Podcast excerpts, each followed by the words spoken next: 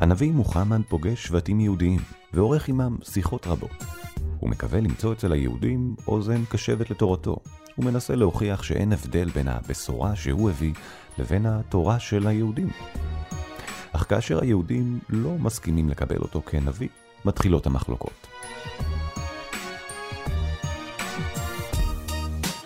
בר דעת, הפודקאסט של אוניברסיטת בר אילן. והפעם, פרופסור לבנת הולצמן מהמחלקה לערבית על המפגש הראשון בין היהודים והמוסלמים, פרק שישי בסדרה.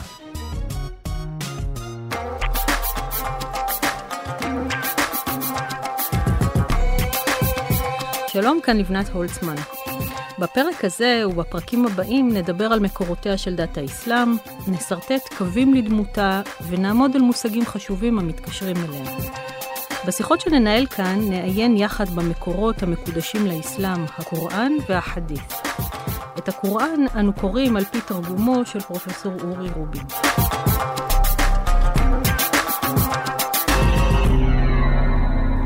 השנה הראשונה לספירת המוסלמים היא שנת 622.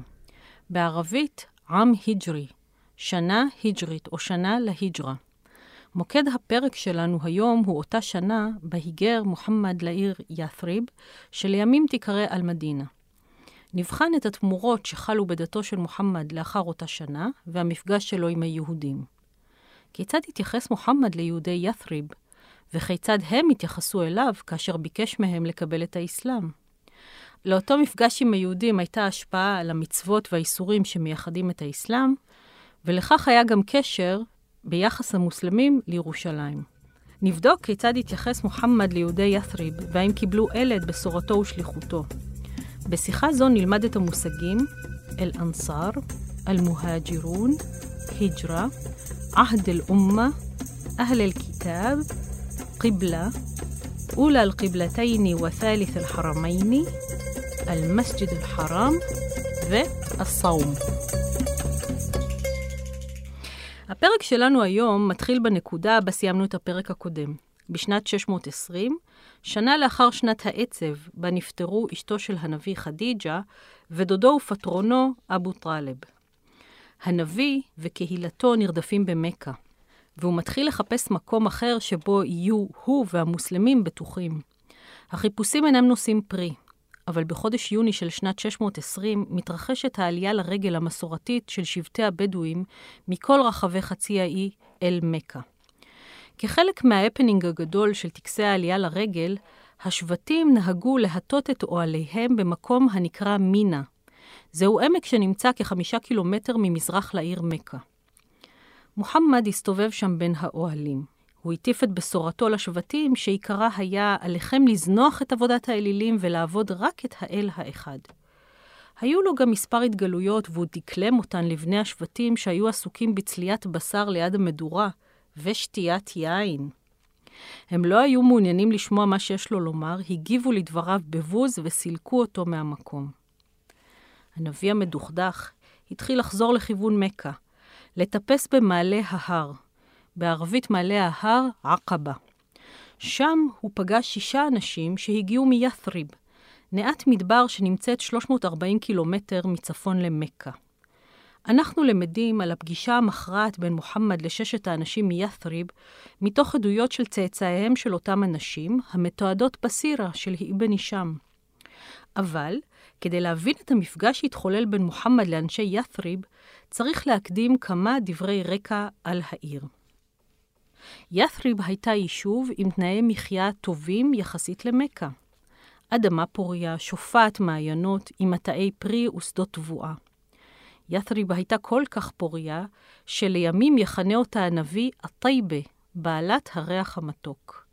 בעיר חיו זה לצד זה שני שבטים ערביים עובדי אלילים ושלושה שבטים יהודיים. שלוש שנים קודם לכן התחוללה מלחמה עקובה מדם בין שני השבטים הערביים, אוס וחזרג', כאשר היהודים שהיו ספקי נשק ולוחמים החליפו צדדים. פעם כרתו ברית עם בני אוס כנגד בני חזרג', ופעם עם בני חזרג' כנגד בני אוס. בשנת 620 המלחמה למעשה לא ממש הסתיימה. כך שמוחמד, כפי שמספר לנו אבן הישאם, פגש שישה אנשים מאזור מוכי אסון, שעדיין ליקקו את פצעי המלחמה. הנביא התעניין מניין באו, וכאשר שמע שהם ערבים מית'ריב, שאל אותם, אתם בעלי ברית של היהודים? משענו לו בחיוב, הוא שאל אותם בנימוס, אכפת לכם שאשב איתכם ונשוחח? ששת האנשים החליפו מבטים אלה עם אלה. שנים הם שמעו את שכניהם היהודים מדברים על נביא שעומד להגיע ממש בקרוב. ויותר מכך, מספר לנו אבן הישאם, היהודים נהגו לאיים על הערבים של ית'ריב, שכאשר יגיע אותו נביא, הם יצטרפו אליו כדי להשמיד אותם, כפי שאלוהים השמיד את העמים הקדמונים שלא האמינו בו. לכן, כאשר מוחמד התחיל לדבר עם ששת האנשים מית'ריב ולשטוח לפניהם את בשורתו ודבר שליחותו השמימית, הדברים שהוא אמר להם נפלו על אוזניים קשובות. אחד האנשים אמר לחבריו, חברים, אין ספק שזהו הנביא שהיהודים אמרו לנו שהוא עומד להגיע. אוי ואבוי אם היהודים יגיעו אליו קודם. באותו מעמד, ששת האנשים מית'ריב התאסלמו. במנותק מהשאלה אם המסורת הזאת משקפת אמת היסטורית, או שמא מדובר במסורת מגמתית, אנחנו יכולים להבין כיצד הערבים שחיו בקרב היהודים יכלו לקלוט בצורה חלקה וללא התנגדות את המסרים של הנביא מוחמד אודות אמונת הייחוד ויום הדין. הם פשוט שמעו את הרעיונות הללו קודם לכן מהיהודים. המניע הפסיכולוגי אף הוא חשוב.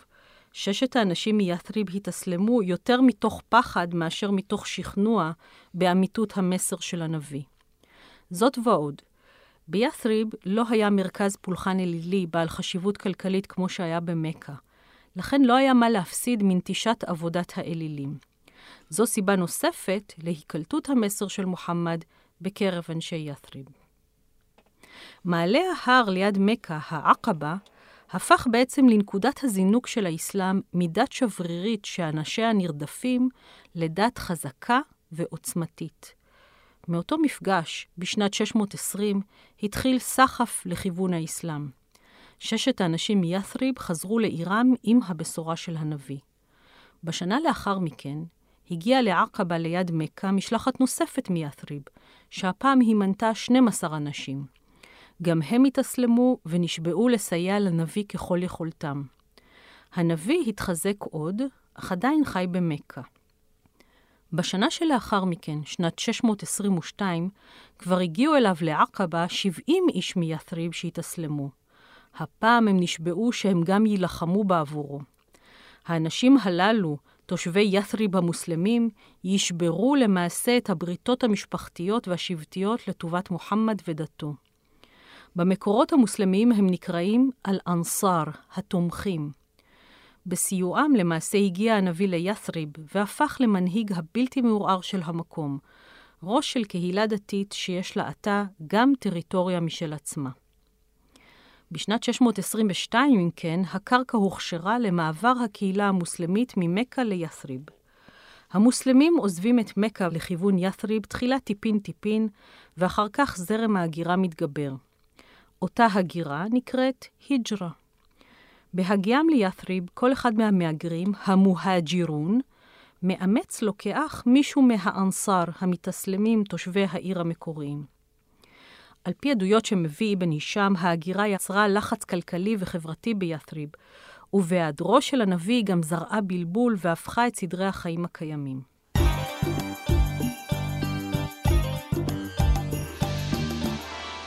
יום אחד הנביא קיבל התגלות שנזכרת בסורה 8, פסוק 30. הכופרים חרשו מזימה נגדך לאוסרך, או להורגך, או לגרשך. כלומר, אלוהים מזהיר את הנביא שסכנה נשקפת לחייו. הגיע זמנו של הנביא לעזוב לית'ריב. ואכן, ב-13 בספטמבר של 622, ומוטב לומר בראשון בחודש רבי אל-אוול, שנת אחד להיג'רה, הוא עוזב מיד את מכה עם חברו אבו בכר. דרכם מחוץ למכה מתוארת כעלילה מסמרת שיער מותחת, שבה אנשי שבט קורייש מחפשים אחר מוחמד ואבו בכר כדי להורגם, אך השניים המסתתרים במערה ניצלים בזכות סייעתא דשמיא. עכביש טווה קוריו על פתח המערה, וכך אנשי קורייש חולפים על פניה מבלי להיכנס אליה. אנחנו לא נפרט את כל פרטי כניסתו של הנביא לית'ריב והתבססותו בה כמנהיג. אומר רק שבהגיעו לית'ריב, הנביא פגש קהילה מסוכסכת ומפולגת. מצב זה אפשר לו להתבסס במהירות. תחילה כבורר ומפשר, אחר כך כמעין ראש ועדה קרואה המסדר את ענייני השבטים היריבים, ולבסוף כמנהיג העוצמתי והסמכותי של העיר. באותו הזמן משתנה שמה של העיר לאלמדינה, כלומר העיר, וכך אנחנו נקרא לה מעתה. הנביא קבע במסמרות כיצד התנהלו פני הדברים באלמדינה, והדברים תועדו בחוזה הנקרא עהד אל-אומה, חוזה האומה, שהוא הכתיב לפקידים שלו.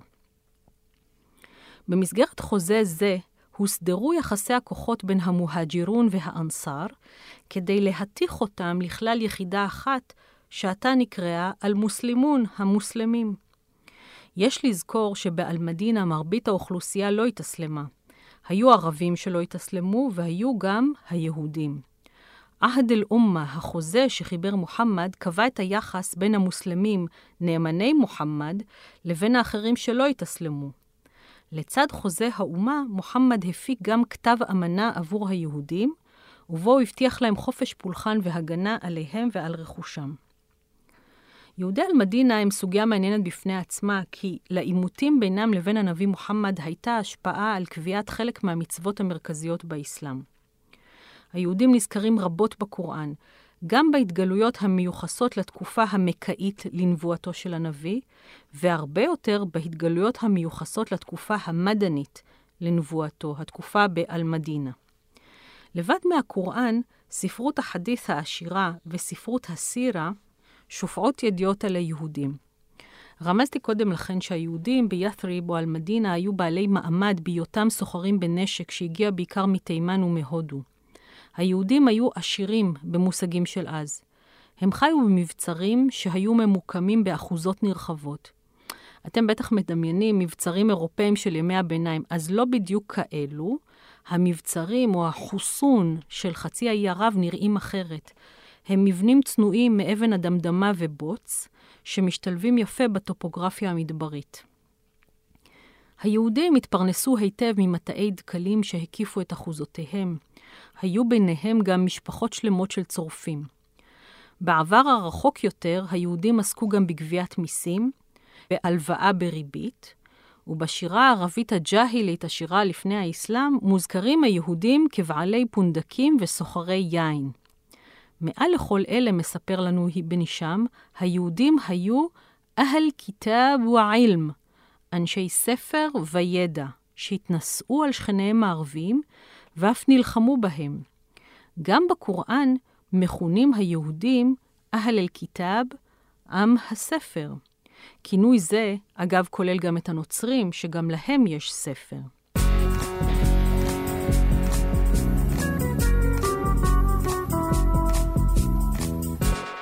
עוד בימיו הראשונים באלמדינה נכנס מוחמד לבית אל-מדרס, בית המדרש של היהודים שהיה קיים באלמדינה. הוא רצה להביא להם את בשורתו, דין אברהים, דת אברהם. היהודים ענו לו בנימוס שאין צורך, הם מכירים את הבשורה שהלא אברהם היה יהודי. מוחמד ביקש מהם להוכיח את טענתם. הביאו את התורה והיא תפשר ביני ובינכם. אבל היהודים סירבו לעשות זאת. דבר זה הוכיח למוחמד שהם מבקשים להסתיר ממנו משהו.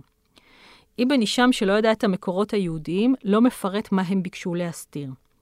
אנחנו יכולים לשער שהיהודים לא רצו שמוחמד יראה שבתורה, בבראשית י"ד, כתוב שאברהם הוא אברהם העברי, ולא אברהם היהודי. כלומר, הקוראן של מוחמד צודק בטענתו שאברהם לא היה יהודי ולא נוצרי, כפי שלמדנו בפרק הקודם. היהודים, כך מספר לנו אבן הישאם, זממו בסתר כנגד הנביא. במהלך היום, בחוץ, הם יציגו עצמם כמוסלמים, כמאמיניו של מוחמד, ובלילה, בבית, יכפרו בו. לדברי אבן הישאם, היהודים אמרו, נלביש עליהם על המוסלמים את מנהגינו, ואז הם ינהגו כמונו, ולבסוף יחזרו בהם מידתם. אלא שאלוהים מזהיר את מוחמד ממזימתם הרעה של היהודים. ומייעץ לו לשאול את תושבי אל-מדינה, יהודים וערבים כאחד, האם בכוונתם להתאסלם. ככתוב בקוראן, قُلْ لِلَّذِينَ أُوتُوا الْكِتَابَ وَالْأُمِّيِّينَ أَأَسْلَمْتُمْ? אמור לאלה אשר ניתן להם הספר, ולבני אומות העולם, אלה שלא ניתן להם הספר, האם אתם מוכנים להתאסלם? כלומר, הפנייה היא ליהודים ולערבים עובדי האלילים. האם תתאסלמו?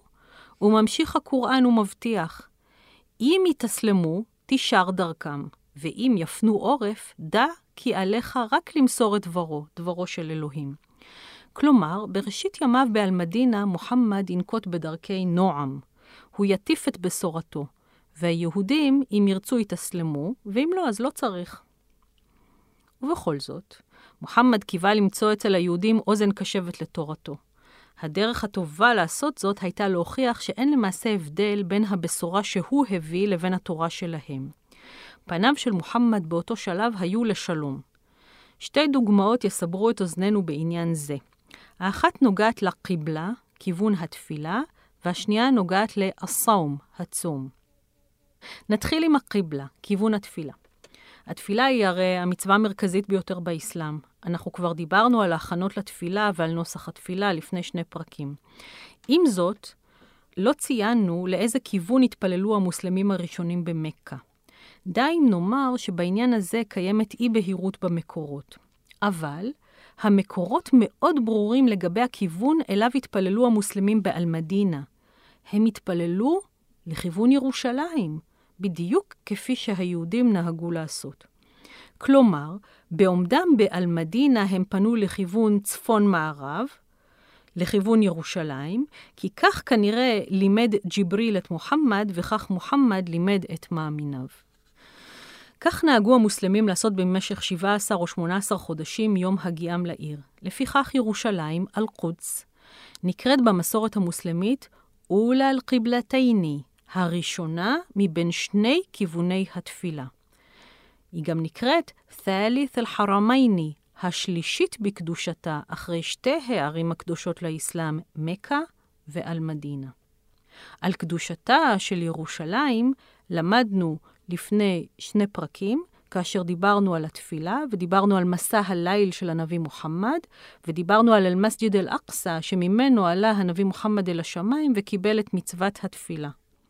אצל אבן הישאם בפרט ובספרות החדית' המורחבת בכלל, אנחנו קוראים על העימותים המילוליים בין מוחמד לבין היהודים. תקוותו שהם יתאסלמו נכזבת. ולכן, כך מספרת המסורת, הוא פונה למלאך גבריאל ואומר לו, הייתי רוצה שאלוהים יאמר לי להפנות פניי מכיוון התפילה של היהודים, קיבלת על יהוד. גבריאל ג'יבריל אומר לו, אני בסך הכל עבד האל, אני מציע לך שתפנה תפילתך אל אללה ותבקש ממנו את בקשתך. מוחמד מתחיל להתפלל, כשהוא מפנה את פניו לכיוון השמיים. או אז יורדת ההתגלות הבאה, המתועדת כמובן בסורת אל-בקרה, סורת הפרה, בקוראן, פסוק 144. قد نرى تقلب وجهك في السماء.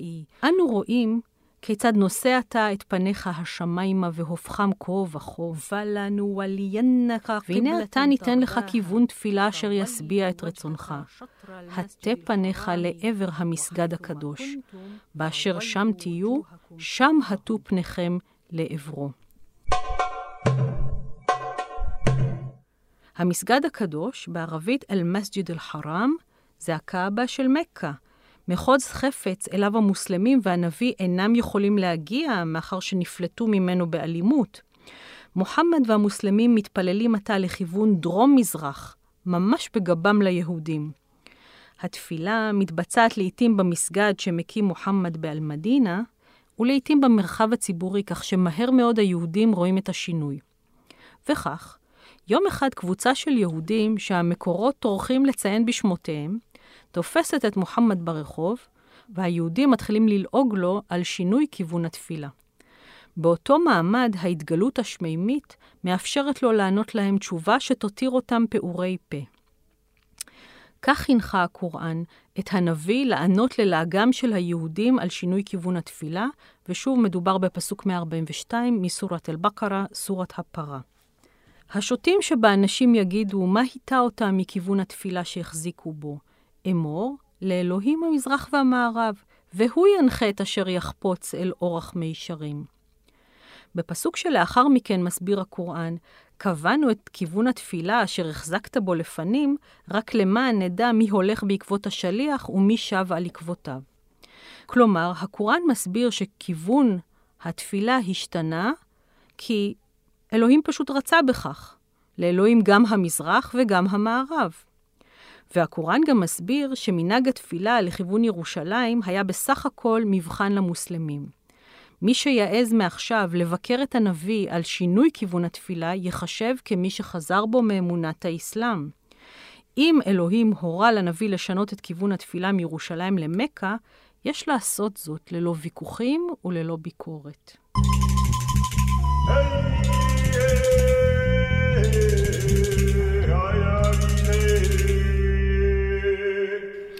גם בעניין מצווה מרכזית נוספת, הצום, הלך הנביא מוחמד בתחילה לקראת היהודים. עוד במכה נהג הנביא לצום שלושה ימים בכל חודש. אך כשהגיע לאל-מדינה, הוא הכריז על הנהגת צום שנקרא אל-עשורה. את הסיפור על צום העשורה אנחנו מוצאים בסירה אחרת שנכתבה במאה ה-14 על ידי מלומד מדמשק בשם אבן כתיר. על בסיס מסורות קדומות מספר לנו אבן כתיר כי בהגיעו לאל-מדינה ראה מוחמד שהיהודים צמים יום אחד משקיעת החמה עד לשקיעת החמה. בעשור או בעשרה בחודש הראשון ללוח העברי. נזכיר שמדובר בעצם בי' בתשרי, שזה התאריך של יום כיפור, והימים הרי בין ראש השנה ליום כיפור נקראים בין כסה לעשור. יום כיפור, עשור. מוחמד שאל את היהודים, על מה ולמה אתם צמים? ונענה, זהו יום בו אלוהים הציל את מוסא, את משה. ענה להם מוחמד, אנו המוסלמים ראויים למשה יותר מכם. וקבע יום צום לעשרה בחודש הראשון בלוח האסלאמי, שזה עשרה בחודש מוחרם. השם עשורה, אם כן, מוסבר כצום החל בעשרה בחודש מוחרם. הצום הזה כנראה נשמר כמצוות חובה פעם אחת בלבד בהיסטוריה, כי בשנה שלאחר מכן כבר הורדה ההתגלות על חובת הצום לאורך כל חודש רמדאן. אותו הצום שהוא אחת מחמש מצוות היסוד של האסלאם התקפות מאז ועד היום. שינוי כיוון התפילה וקביעת צום הרמדאן הם שני צעדים חשובים בדרך לעיצובה של האסלאם כדת נפרדת שונה מהיהדות, ויהיו כמובן עוד שינויים נוספים. העובדה שהיהודים לא התאסלמו, הובילה לשינוי הגישה הן של הנביא מוחמד והן של הקוראן כלפיהם. או אולי מוטב לומר ההפך, ההתגלות שדבר האל משנה את טעמה כלפי היהודים, ובעקבותיה מוחמד ינקוט סדרת צעדי ענישה קשים כנגדם. ועל כך בפרק הבא.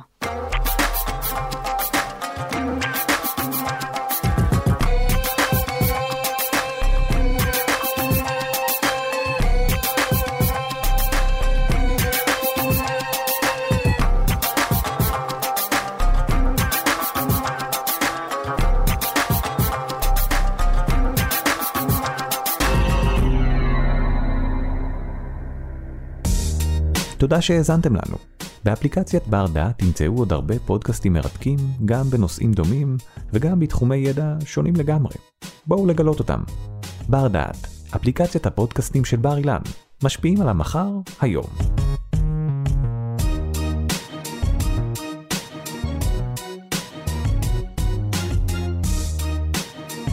ערך והפיק אורי טולדנו. תודה על ההאזנה.